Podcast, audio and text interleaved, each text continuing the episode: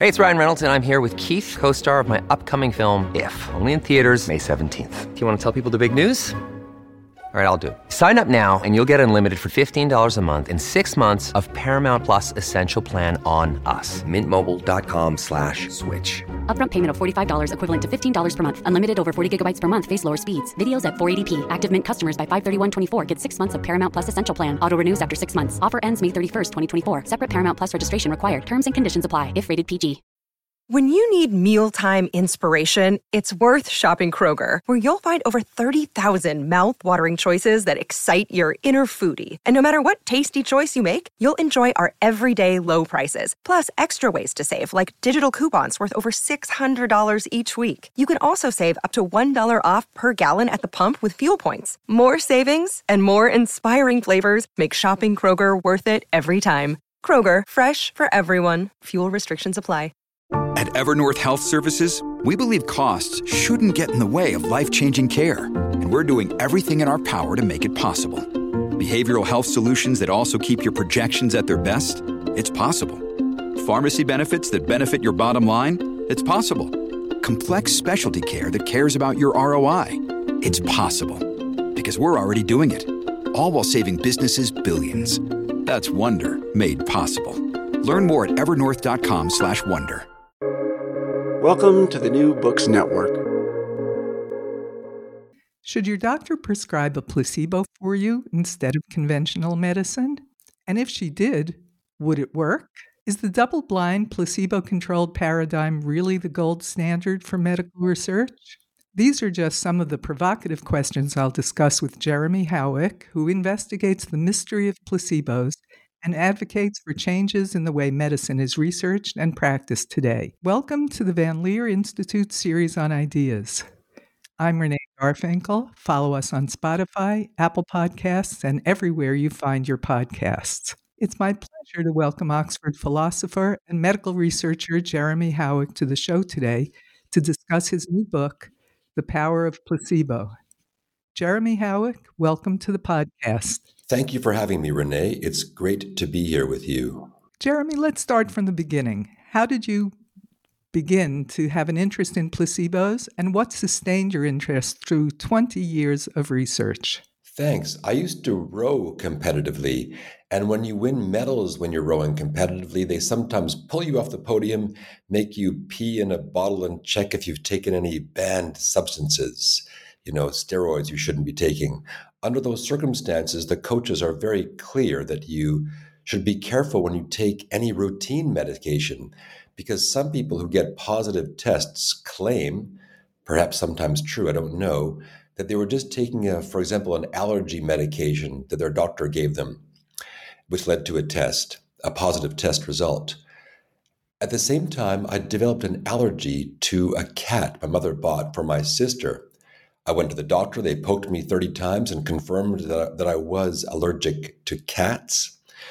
And they prescribed a, a nasal spray which had the ingredient corticosteroid in it. I checked very carefully as my coaches instructed me. And I was scared that I couldn't take it um, for fear of getting tested positive. So I was trying to contact the Sport Canada to find out if it was in fact a banned substance and it would lead to a positive test. Turns out it wouldn't have, but I didn't know.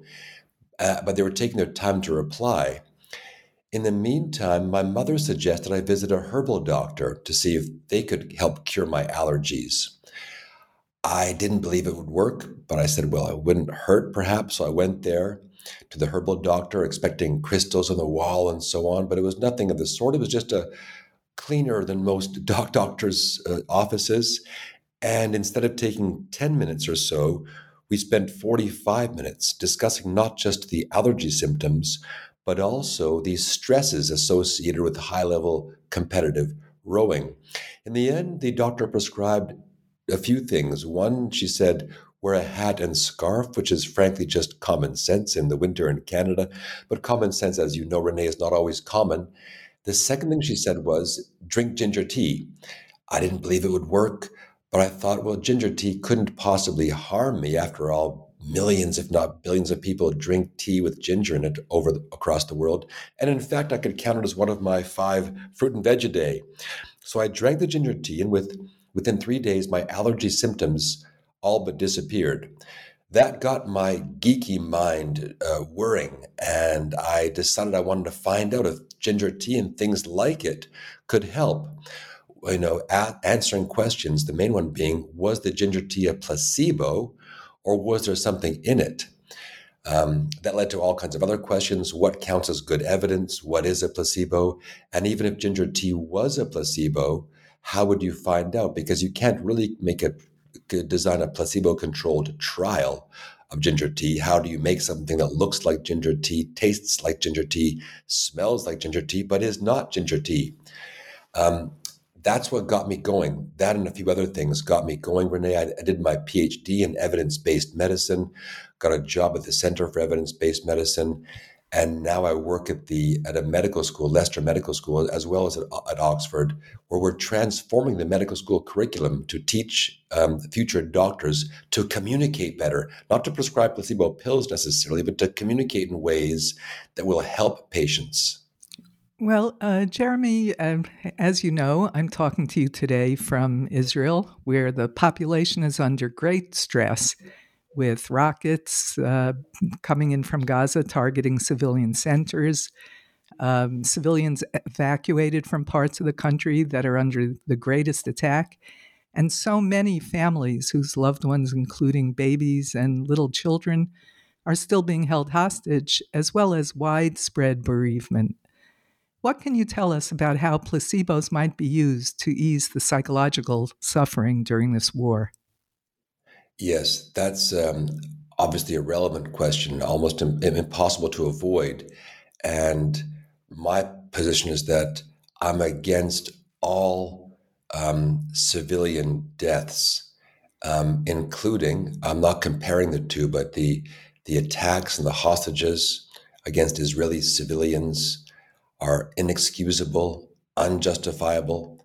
And but but we're not here to talk about politics. I'm wondering whether in in helping people cope with the stress that they're under, can placebos be part of the treatment or the support? Yes, yes. Well, thank you for clarifying. yeah, um, yeah. I wouldn't put so, you in that position. yeah. well, I should. It's not not, not laughable. So so I wouldn't want to claim that placebos are going to solve the huge problems being faced um, at the moment. That would be a step too far. Um, if we move to something a bit more general, can placebos help people who are experiencing anxiety in general, depression in general, pain in general? Then the answer is yes. Um, the placebo has been studied more than any other medication in the history of medicine and been shown to have a, a modest to small average effect for things like pain, depression, anxiety, as well as other things that, uh, you know, functional things as well, immune function, and so on.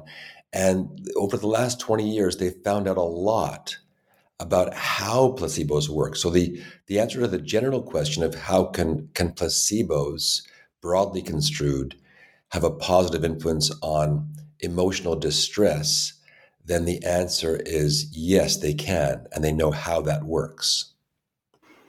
Uh, we've uh, always heard that the gold standard for drug research is a placebo controlled study in which neither patient nor doctor knew who was getting the experimental drug and who was getting a placebo. Explain why you think there's a better standard.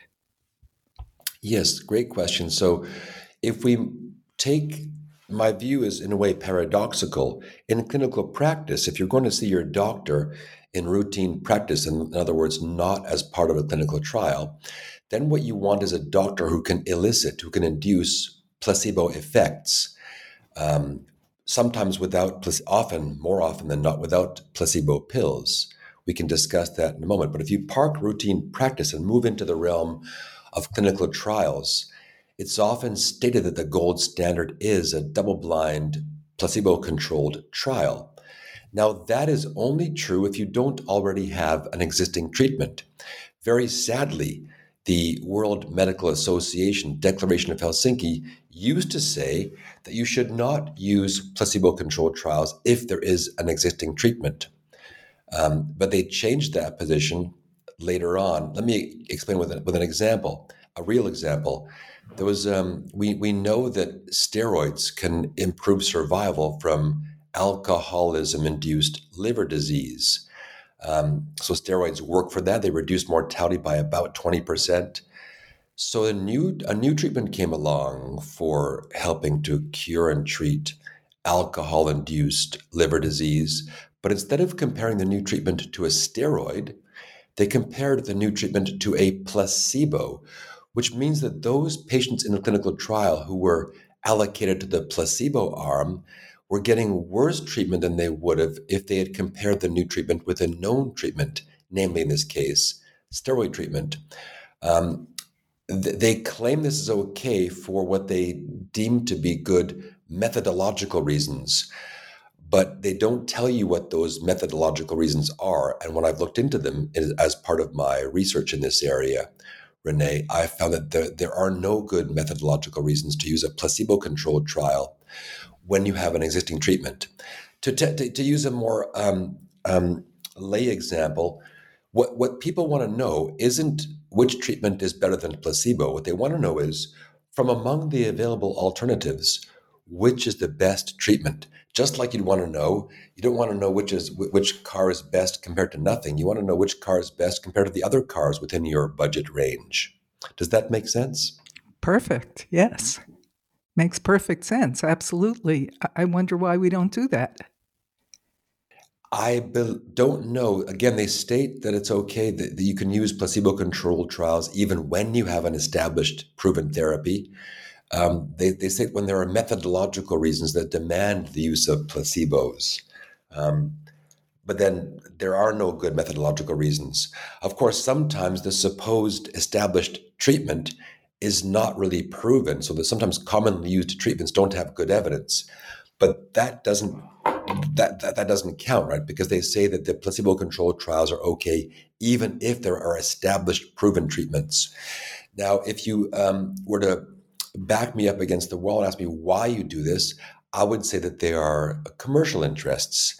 Um, and this is without going into any conspiracy theories or anti capitalist statements. I mean, I like stuff as much as the next person, and I'm grateful for all the stuff I have. That being said, if you had a new treatment, it's much more difficult to show it's better than the existing treatment than it is to show it's better than a placebo. That's my suspicion of why they use why they carry on using placebo controlled trials.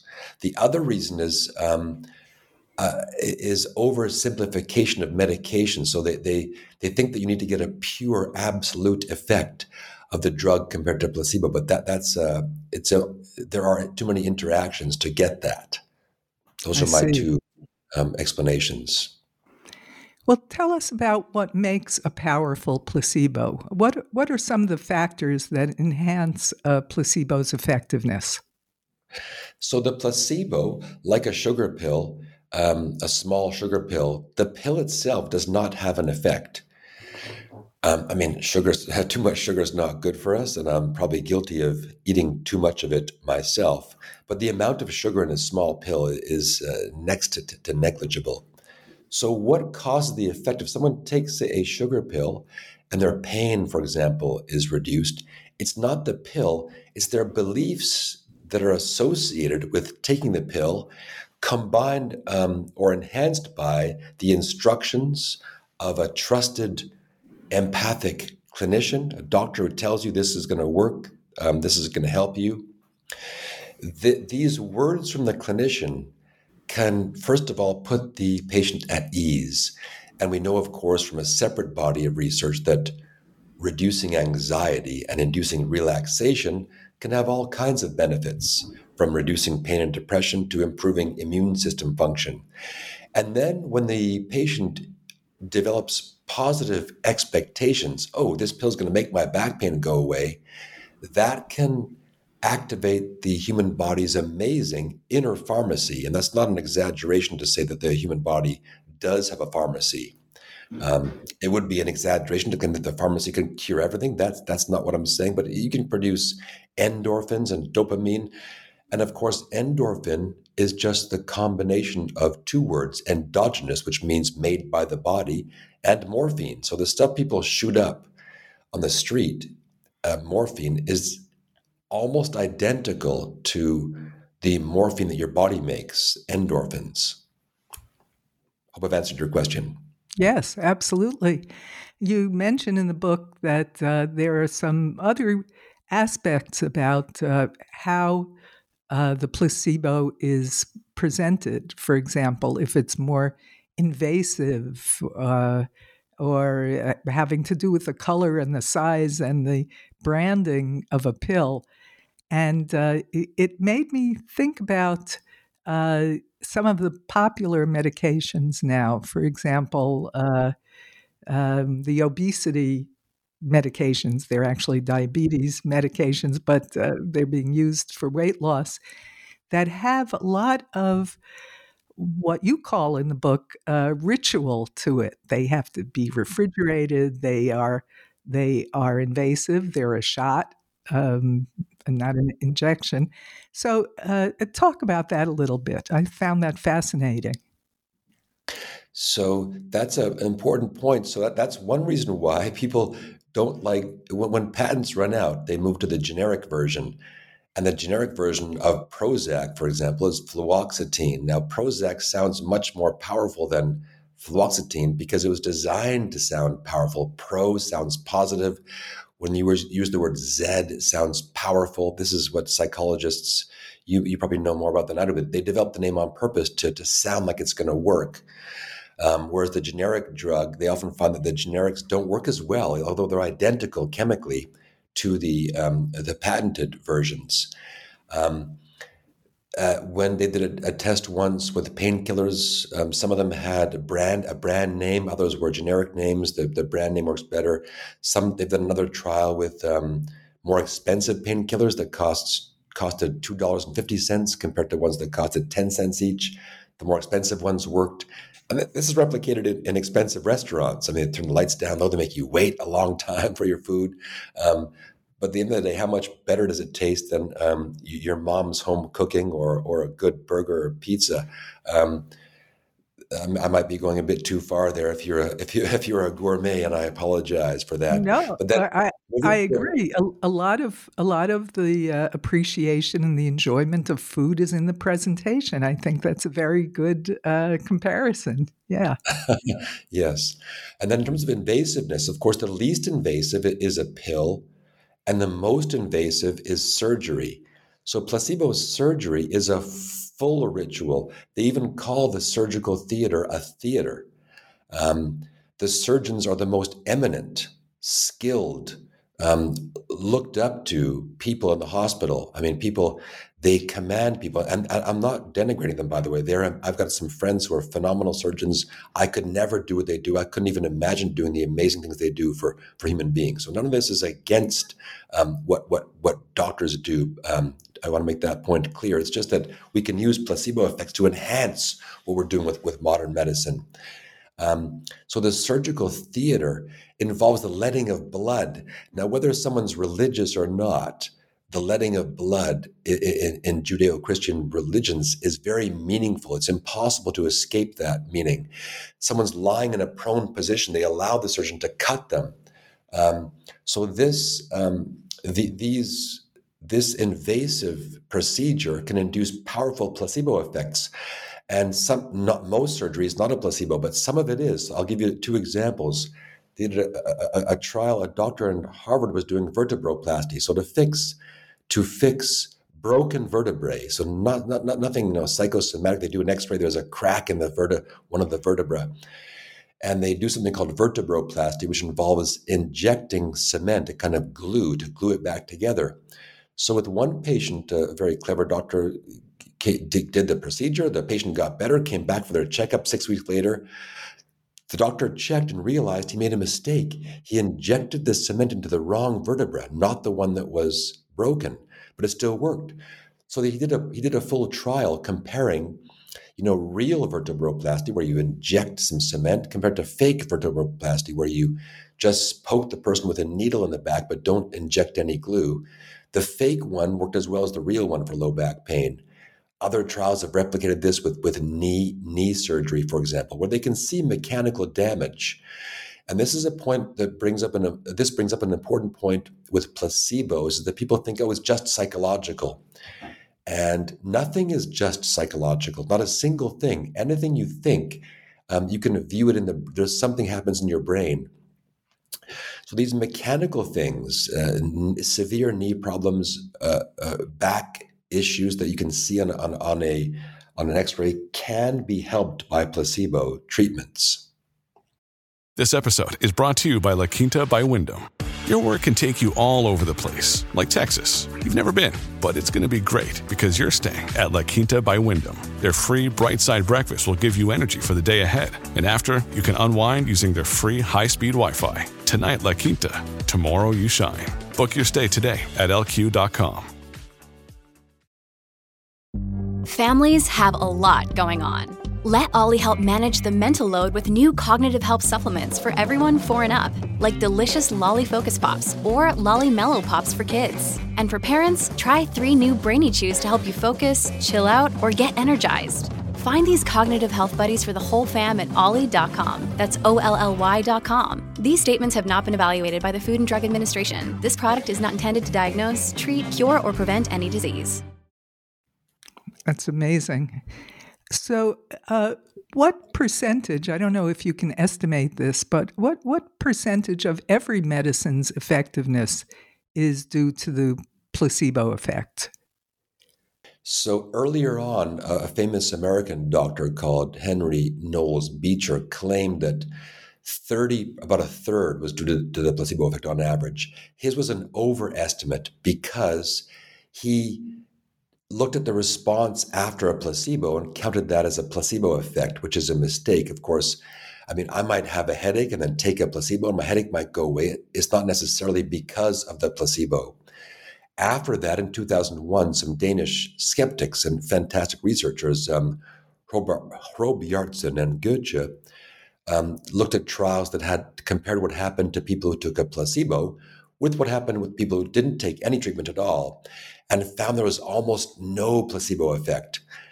And they so they corrected Beecher's error, but in doing so, it introduced an, an error of their own. Um, the main error was ignoring heterogeneity. So for some things, even in their skeptical study, placebos did have significant, statistically significant effects, not as big as Beecher's. The second thing is there's no such thing as an untreated group. I mean, if you're in a clinical trial and they don't give you anything, you still get the follow up, you get the communication with the doctor, you get leaflets, you might start treating yourself because they're measuring you and so on. And these things would tend to lead to an underestimate. So the truth is somewhere in, in, in the middle. It's uh, the placebo, the average placebo effect of medications. The answer is on average, it's not huge, and it depends on what condition we're talking about. Uh, can you say more about that? What what conditions are more placebo and what are less? The most studied condition is pain, back pain, knee pain, osteoarthritis pain, and they've known how placebos work in that area for, for years now. They did some great studies showing that um, they gave they gave a bunch of people placebos, but they gave some of them an opioid antagonist, so a drug that would um, that prevents opium from you know, opiates from from working. And those who had the opiate, opioid antagonist did not experience placebo effects, whereas those who did not have the antagonists did. So the way placebo painkiller works is by activating activating the body's inner pharmacy to produce um, endorphins. That's the, a very a simplistic explanation. Um, with depression and anxiety, it, it's similar um, the the placebos activate the body's inner pharmacy. Um, those are the things it works the best. But even for things like knee pain and back pain, where there's a physical damage, um, the placebo surgery can activate the body's wound healing cascade.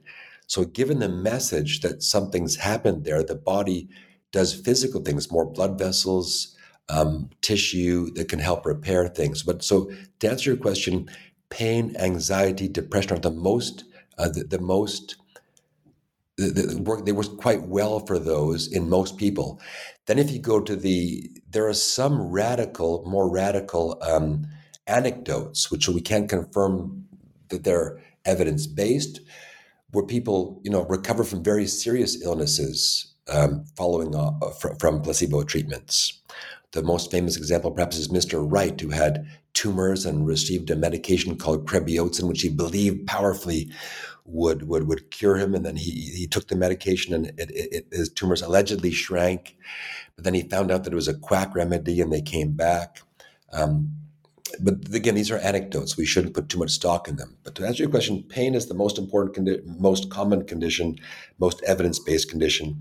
But there are other other ones as well. Um, placebo treatments have been shown to influence immune function, um, if, and other physical things you can measure.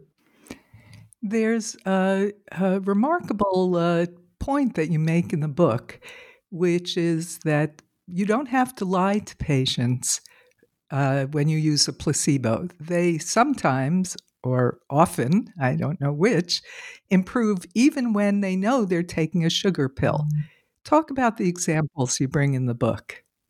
Yes. So, the common objection to using placebo pills in routine practice, so not clinical trials, but your doctor you see on a regular basis, oh, sorry, is that it would involve deception. You must lie to the patient, say this is a powerful treatment, when in, in fact it's a sugar pill. I've done a meta analysis of trials where they've given people placebos and told them it's a placebo, saying things like, here is a um, it's a this is a sugar pill. It's a placebo pill, like a sugar pill, that has been known to help some patients like you due to mind body self healing processes, and they have control groups where people don't get anything at all. And sometimes these seem to be almost as powerful as deceptive placebos. In one dramatic example, Linda Buonanno had such bad IBS, irritable bowel syndrome, she could barely leave her house she took the open label placebo as part of a trial, got better for the first time in years. Um, and at the end um, of the trial, they, they no longer gave her the placebos. Her IBS came back. She went to the doctor to ask for some placebos by name. They said, no, we can't give you those. It's unethical. so these are some examples where open label placebo works. But I go even a step further. Um, placebo effects, Renee, um, like I said, the effect of the placebo is not because of the ingredients in the pill. It's because of the communication of the healthcare practitioner, the doctor, the surgeon. So, this communication, this positive, empathic communication, can be used without a pill. And in fact, um, because it does work, because it does help patients, I think it's an ethical requirement for doctors to engage in empathic, positive communication. I also believe that it's uh, that you can give open label placebos in some cases. For example, you know, IBS until recently there wasn't anything that really worked. Why not try an open label placebo if people are willing to take it? Another example is um, post operative pain. Uh, people take painkillers after their operations. A small fraction of them develop dependence to, to painkillers, and this can be terrible, lead to terrible things, including for, again, a small proportion of those, death why not um, replace half the um, painkillers with placebos and tell the patients, ask them if they're willing to, if that could reduce the chances of becoming dependent but have the similar pain-killing effect, and this would have to be shown, by the way, why not try it? Yet another example, um, you know, uh, uh, uh, uh communication for antibiotics are overprescribed, way overprescribed. Some doctors claim that they, they do a test on the patient. They've discovered that the patient's illness is caused by a viral infection. They know absolutely that the antibiotics can have no effect on a viral infection by definition, yet the patient insists. In those circumstances, why could a doctor not ask the patient if they're willing to try a, an open label placebo? Um, so I think there are circumstances. So I think that the positive empathic communication should be ethically required, and there are some more limited circumstances where an open label or honest placebo could and I think should be at least tried more seriously. So, uh, you explained that there are characteristics of the healthcare setting and the uh, physician patient relationship, and characteristics of the placebo itself uh, and the environment uh, that impact the, the power of a placebo. What about personality or other individual characteristics of the patient? Are there some people who are more likely to respond to placebo? That's a great question that I often get because I work in a university setting where people are much better educated than the average. And they usually tell me, Jeremy, you know, a placebo wouldn't really work for me because um, that's for suggestible, uneducated pe- educated people. And they've tried for decades to identify characteristics of placebo responders. And they've basically failed. And as proof that they've failed, drug companies still use what they call placebo run in periods. They give a bunch of people a placebo to find out who responds to a placebo, and they exclude those who respond to placebos in order to, um, you know, you could say, in my view, inflate the effect of the drug. Um, now, if they could predict who would respond to the placebo, they wouldn't have to spend the money on the placebo run in periods. That being said, there have been some recent limited studies showing that people who are more suggestible, so people who are empirically more likely to be hypnotizable, could be more, um, you know, responsible, more responsive to placebos. But overall, it's been a, a, a dead end research avenue. Uh, uh, finally, Jeremy, you argue that uh, fee for service healthcare fails because it doesn't incentivize patient outcomes and it disincentivizes spending time with patients. What system of healthcare would you prefer to see? Yes, fee for service. The, the more treat tests and treatments uh, a, healthcare provider provides, the more money they make. So they're incentivized.